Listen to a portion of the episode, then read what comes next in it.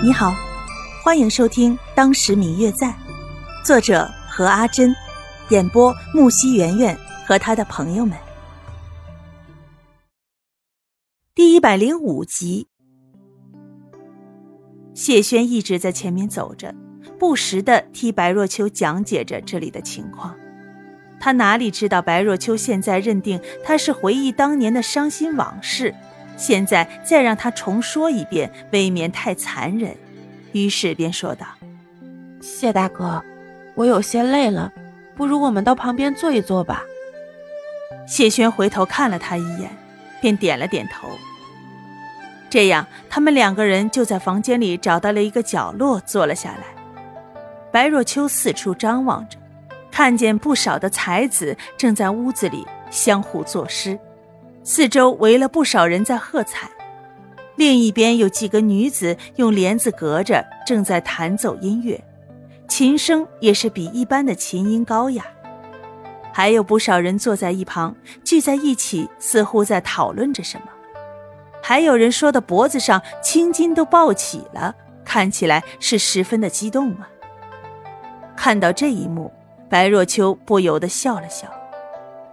就在这时，旁边走出来一位白衣书生，气质温文尔雅，超凡脱俗，举手投足间有一种说不出来的舒适感，看得出来他的涵养很不错。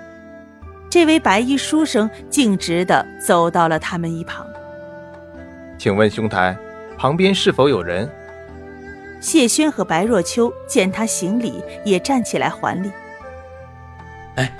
公子请坐，不必客气的。那在下就打扰了。三个人一番寒暄行礼之后，便坐了下来，随意的拉扯着。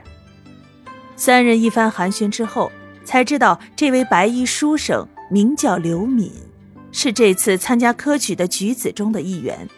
这次来参加这个聚会，是因为有人的邀请不便推辞，所以来了。根据刘静安的介绍。白若秋，不，现在叫做白清九了。他才了解到，从科考结束后到现在，所有参加科考的举子们一直连续不断的参加了好几个月的庆祝活动了。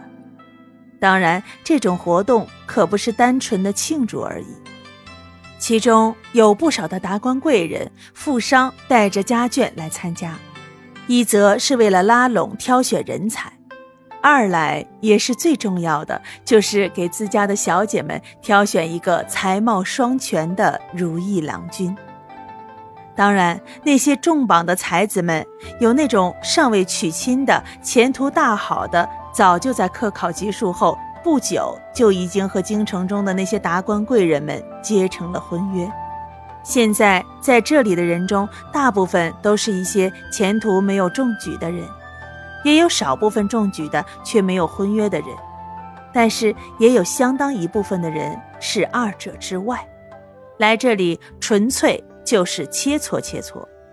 比如说谢白两人进来的时候，就看见那群聚在一起高谈阔论的人。听了这些之后，白清九仔仔细细地打量着来来往往的人。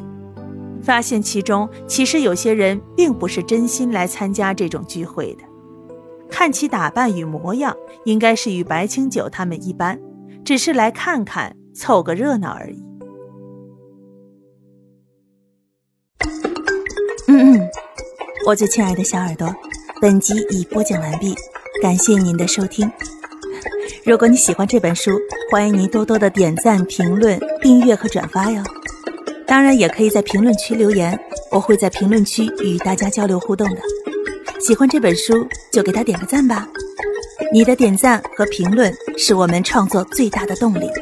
感谢您的收听。